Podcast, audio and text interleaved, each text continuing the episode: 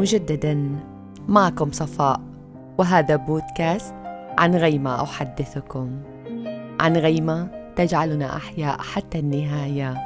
عن غيمة تعلمنا متى سيأتي الفجر الصادق. في حلقة اليوم نستكمل معكم قصة الانتظار الطويلة والتي استمرت لمدة عام كامل. وانتهت أخيرا برائحة البخور النسائي ملء المكان. والتقاها إذن. وكان هذا اللقاء الذي يرتبه القدر للمرة الثانية والذي قبل به العاشق رهانا على الحب منذ النظرة الأولى التي رآها وأصابت قلبه في مقتل. وتغير مسار الحب إلى زواج نبيل يسرع في خطاه ويأخذ قلب العاشق برفق ليقول له مرحبا ويشرع له أبواب الحياة من جديد. فكان لها هدهدا وكانت له جناح الحمامة. ومن رحلة الانتظار الطويلة ولدت لدينا قصيدة أخرى.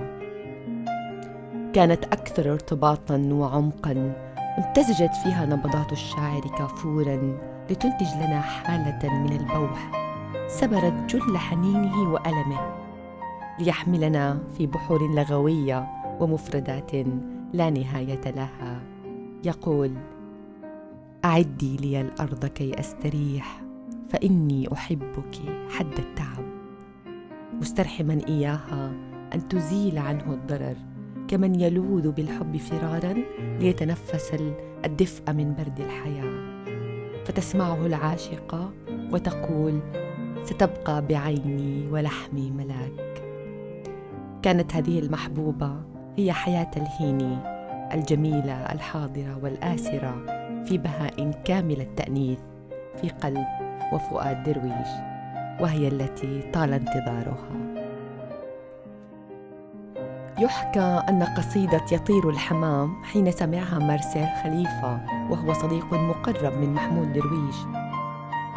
قد نالت إعجابه حد الدهشة فطلب منه أن يغنيها لكن طلبه قوبل بالرفض الشديد كونها قصيدة خاصة. ولم يتوقف مارسيل على الإلحاح على طلبه. حتى جاء يوم من الأيام واتصل درويش بمارسيل ليزف إليه الخبر بأنه لا مانع لديه أن يلحن القصيدة وأن يغنيها أيضا. فهل حدث ذلك فعلا؟ لقد حدث بكل حال من الأحوال حدث ما لم يكن بالحسبان. دعونا نستكمل الأحداث في حلقة قادمة. يقول يطير الحمام يحط الحمام. أعدي لي الأرض كي أستريح فإني أحبك حد التعب. صباحك فاكهة للأغاني. صباحك فاكهة للأغاني وهذا المساء ذهب. عدي لي الأرض كي أستريح. فإني أحبك أحبك. آه حتى التعب